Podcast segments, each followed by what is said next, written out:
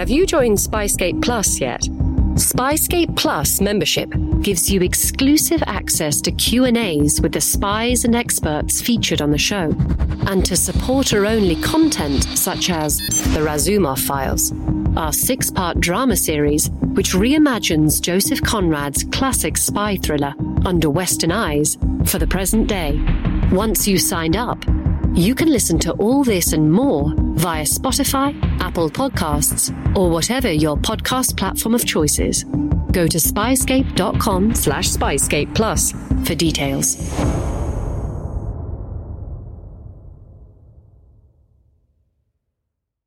Incoming transmission.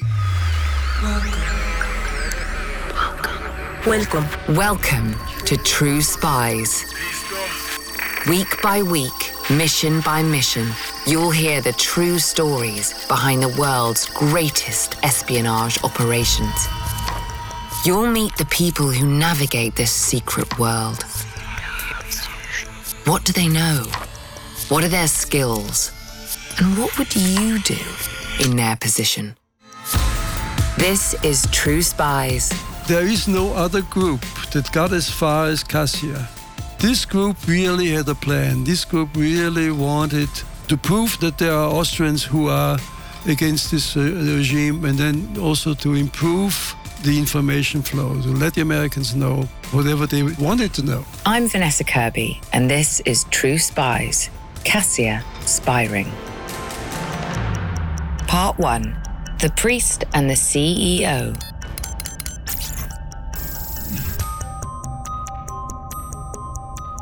This is a story of espionage with the highest possible stakes. A true tale of cunning and deceit, international alliances, and fatal betrayals. An unparalleled act of civilian resistance. Yet it all begins quietly on a verdant square in the 18th district of Vienna, Austria, in 1943, in a church.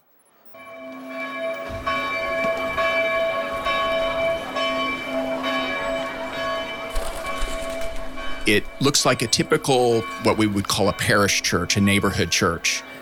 It has a broad courtyard in front of it with cobblestones. It has lots of trees, so it's very leafy. It has a small place for children to play. And then it's a red brick church with a large spire. This church housed secrets that, if revealed, would bring dozens of lives to a sudden end. And yet, who would have suspected a place of worship to be a center of so much clandestine activity? The ordinariness of it all. That was the strength of Gersthof Church and its congregants, a true cross section of Viennese life. All of these people were just regular folks. They were people working in regular jobs and somehow managed to integrate themselves into this group and develop plans and had the people had the courage to go abroad and organize such activities. Absolutely amazing. There are people who turn a blind eye to the evil that's happening across the street. And then there are the people who find it distasteful but take no action. And then there are people who are willing to risk their life, their livelihood to take action. This is the story of a civilian spy ring that would become known by its code name, Cassia. It's a tale of heroism and defiance, about a group of everyday people who put their lives on the line to gather and share intelligence on the Nazis. It's a story we're telling here on True Spies in two parts. And it's a story that was almost unknown to the wider world until this man wrote a book about it. I retired in 2015 and cast about for what I would do in my retirement. I retired overseas. So the last day that I worked, I was doing operational things. And then the next day, I woke up at home and I wasn't doing operational things. Christopher Turner is an American author who spent 25 years working for the CIA. I perhaps noticed this story because I was hyper vigilant. And then the investigative parts of the story were similarly very natural for me. Tugging at a string and unraveling a larger piece of fabric is what I did for 25 years. So it was very natural for me to see clues leading possibly to a hidden story, secrets, and then uncovering those one by one. Once a spy, now an investigator, Christopher was researching the unknown names and forgotten places that would soon constellate the story of Cassia. Little was known about who they were or what they had achieved, but there were plenty of clues.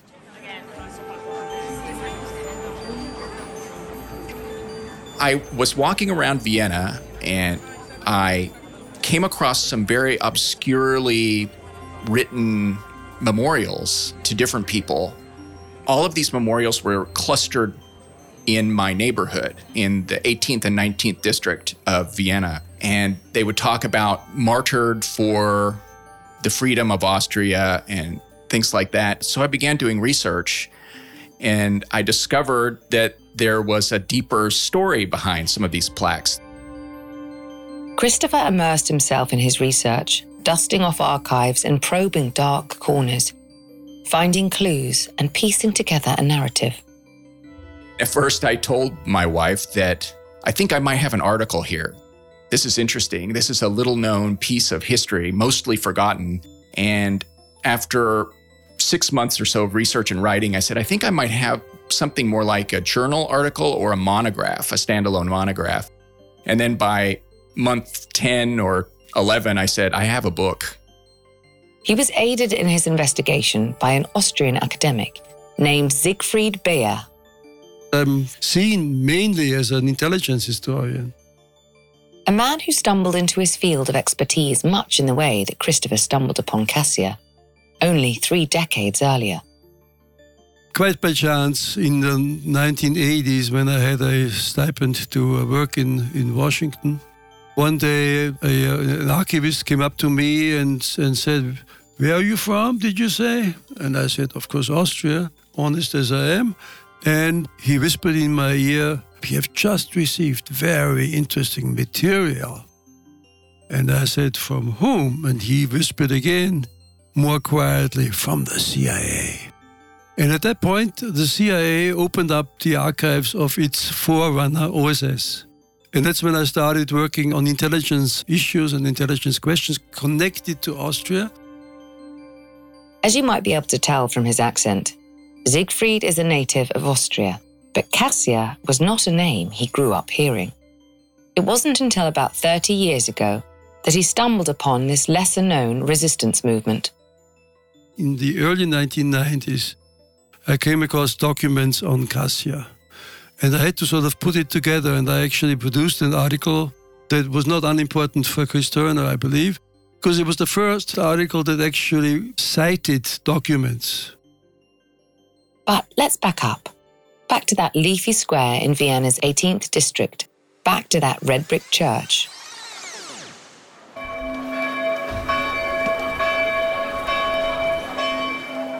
Gersthof Church is where the story not only begins in the late 1930s, but it's also where the story begins for me. There's a very, very small, obscure plaque under a tree that was planted in the honor of a former curate of that church named Heinrich Maier. And he was martyred for his resistance work against the Nazis during the Second World War.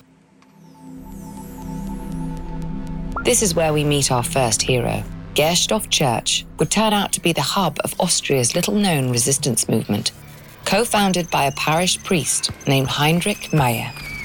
30 years old, full of energy, well liked. Known to have a good sense of humour and to play football with the children of parishioners.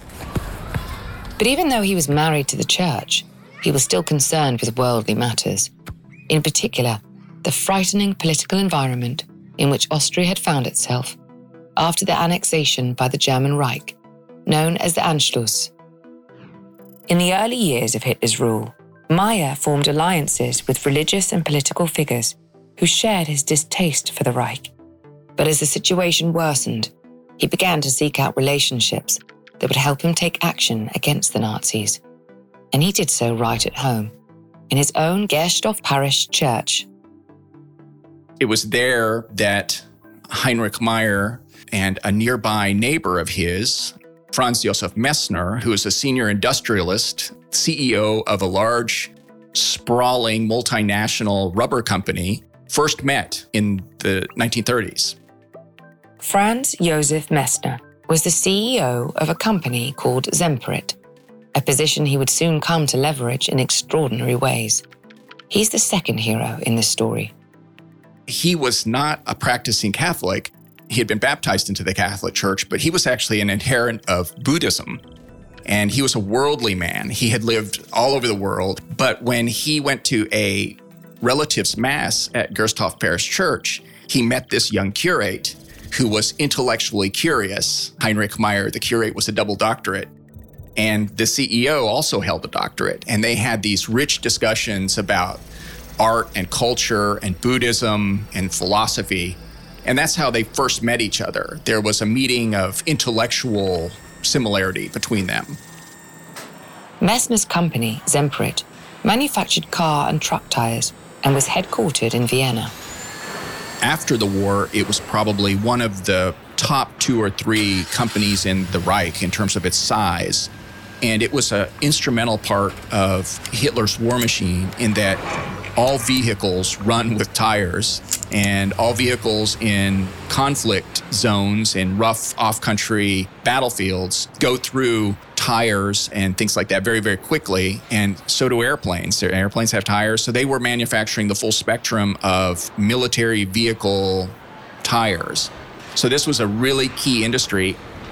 It would turn out to be an instrumental part in the resistance, too. The two men were in agreement that they had a part to play in saving lives across the Reich and in preserving the Austrian economy so that the country could put itself back together again after the war came to an end.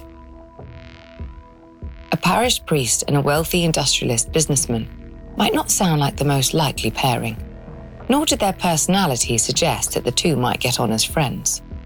Maier, the priest, was by all accounts a man of great character. There have been several books written on him, and so many people commented on the fact that he was a learned man at the same time, but he was an empathetic man. And the industrialist, Messner? Well, he was a little bit more ambivalent, but I'm not so sure about his human qualities. He was a ladies' man, you know, a ladies' man. I'm not critical of ladies' men. After all, ladies profit from ladies' men too. But Messner has a couple of historians behind him. Uh, one is Siegfried Beer, and the other one is uh, Christopher Turner. And there is no movement for anything else. But that's, you know, that's the injustice of history. More importantly, the two men shared a common morality. And by 1938, the escalation of the German Reich forced them to act on their convictions. So quietly, at the church and in its environs, the priest and the industrialist conceived of a resistance organization populated with Austrians who wanted to fight back against the fascist regime taking over their beloved country. At first, it was just a group of like minded resistors, for lack of a better word, people who abhorred what Nazism represented and disagreed with the annexation, the Anschluss of Austria into the Third Reich. And they were trying to find ways to reconcile this looming evil with who they thought they were. This center of Vienna and Austria in general was the center of culture, music, literature. It's the town where Germans like Beethoven came and lived their final years and produced their richest compositions. Mozart was from Salzburg, but spent all of his productive years in Vienna. Freud was from Vienna. It's a very, very rich place, and they saw this sordid political movement as subverting their place in the world. You know, these people, except for Heinrich Maier, were not always anti Nazis. As a matter of fact, I think in the beginning they worked for the Germans in one way or another. But what was important is that they realized in the course very early that they were serving the wrong people, the wrong cause. And they turned it around. First, you know, in the opposition and then in joining this group and actually doing something about their conviction. Christopher and Siegfried discovered that this group of people, thrown together by their shared disgust of what was happening to their beloved city, used their connections to gather information to support the Allies and other arms of the resistance.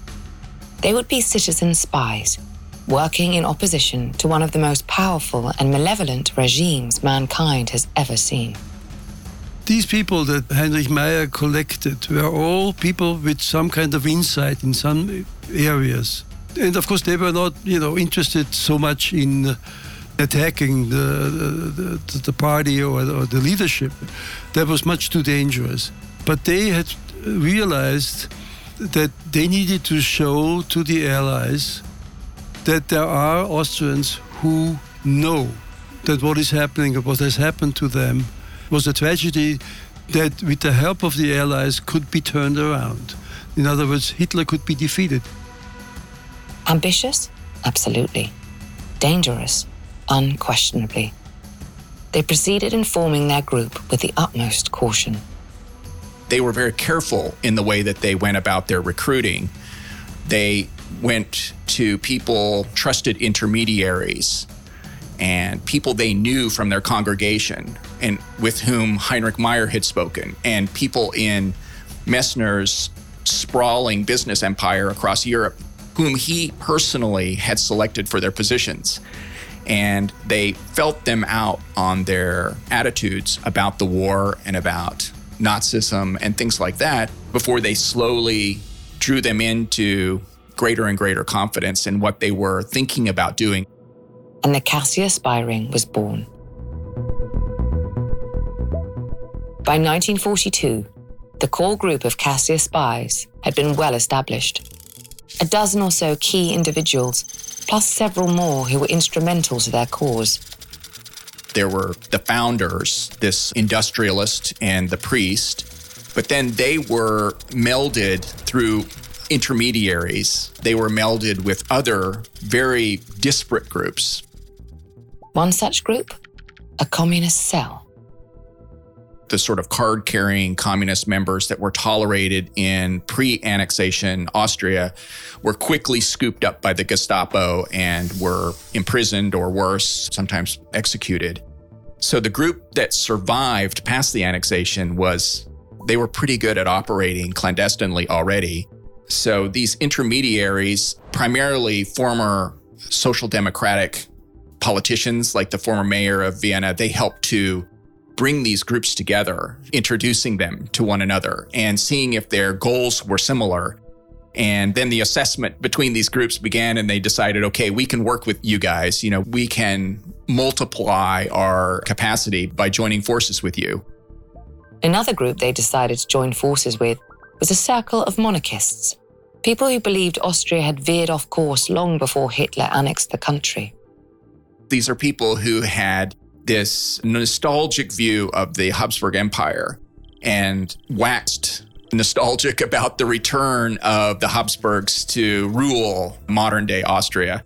So they saw Hitler and his ilk to be natural oppositionists to what their ambitions were. And then there were the pacifists. They were opposed, of course, to things like authoritarianism, but their biggest problem was war. They didn't want Austria or their brothers and sisters, fellow Austrians, to be involved in war and killing. They were not Catholics because of Heinrich Maier, really almost representing the whole political spectrum of Austrian politics. But it wasn't the Austrian politics that, that was important to them. What was important to them is to make contact with the Allies, give them information, and give them advantages when it comes, when it came to uh, planning, obviously, military planning, occupation planning, and also helping them in terms of the aerial war, the bombing war.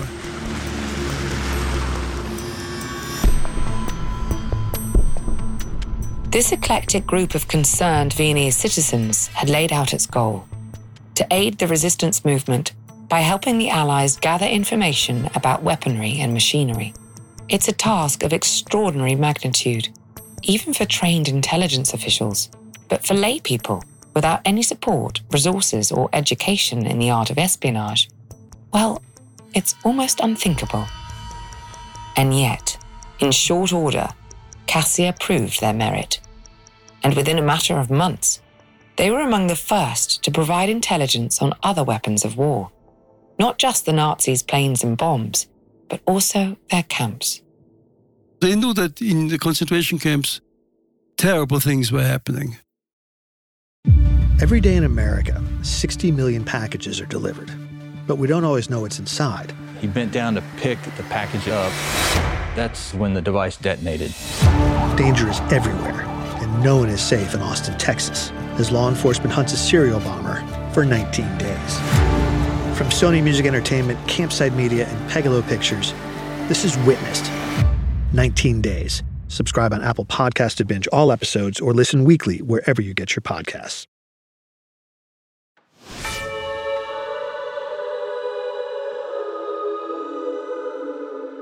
From an unassuming church in a quiet district in 1942 Vienna, a parish priest and the CEO of a rubber company have founded a resistance organization and recruited an eclectic group of spies and informants. Their aim? To gather information to bolster the resistance and communicate to the Allies their willingness to fight the Nazis. It wasn't that the group knew what they would find exactly, but the group was well connected enough to know where to look for information, and they had reason to believe that they might uncover some very dark secrets. These people were not necessarily the best informed about what was going on in concentration camps, but they knew that these existed. And they knew from observation in Vienna, most of them were from Vienna, how the Jews were treated in Vienna. So they knew that in the concentration camps, terrible things were happening and not just to Jews, but also to political opponents of the regime. Maier and Messner's spying used their ties to the rubber industry to pull back the curtain on what was really going on in the camps. Although what they found wasn't immediately embraced as fact in the early days of the war, some of this was met with disbelief like, oh my gosh, come on, you don't have to paint them as greater villains than they are. But then over time, there was more information that suggested this initial reporting had been valid. Auschwitz was the primary camp that they reported to the Allies, actually to the United States at this point. And there were three different camps in that complex that were of the most importance. There was Auschwitz, and then there were there were other camps, and one of the nearby camps was called Monowitz. And at Monowitz, it was a slave labor camp, and there was a giant factory there for producing synthetic rubber. And of course, Messner, being the CEO of the largest rubber company in the Third Reich, had all sorts of reasons to go there and to interact with people. And then some of his representatives who were like-minded, who were part of his his his coterie, were tasked to find out more about what was happening there. Messner and others had reason to be suspicious. People who got injured at Monowitz or who fell ill were mysteriously shipped away from the camp and never returned.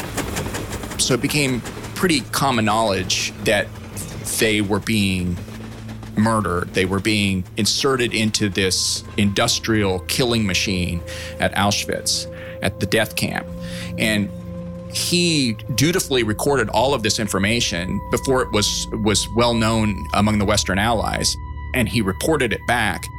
It's hard to remember now that we see images of war every day, shared on social media and across the web, that so little could be known about the war as it was taking place. But the truth about Nazi internment camps came out slowly. It wasn't until 1944 that aerial photography taken by the Allies confirmed the horrors that were taking place in Auschwitz. And it wasn't until the liberation in 1945 that horrific images from Europe's death camps were first made public to the world. Yet Cassia spies were among the first people to learn what was taking place. A truth so unthinkable that their findings were met with disbelief. But their intelligence went directly to the OSS, the Office of Strategic Services, the US intelligence agency that was the forerunner to the CIA. You must remember that none of these people had intelligence training. They were all just using their instincts to both stay alive and to guide their their ambitions, their activities. The whole group, the 20 some people, they were really going about this inner resistance with a, with a plan in a very skillful way, considering that they were all amateurs. Within just a few short months, the priest and the CEO had gathered around them various communists, monarchists, doctors, and pacifists. Truly an eclectic bunch. But in order to strengthen their work, they also mobilized the people around them, building concentric circles of intelligence gatherers. All of those people had access to different industries themselves. They had relatives and friends who were working in arms factories, and they tried to organize resistance inside those arm factories to introduce flaws into the manufacturing processes of the brass works or the steel works, but also to collect intelligence where these things were located, what they looked like from the air.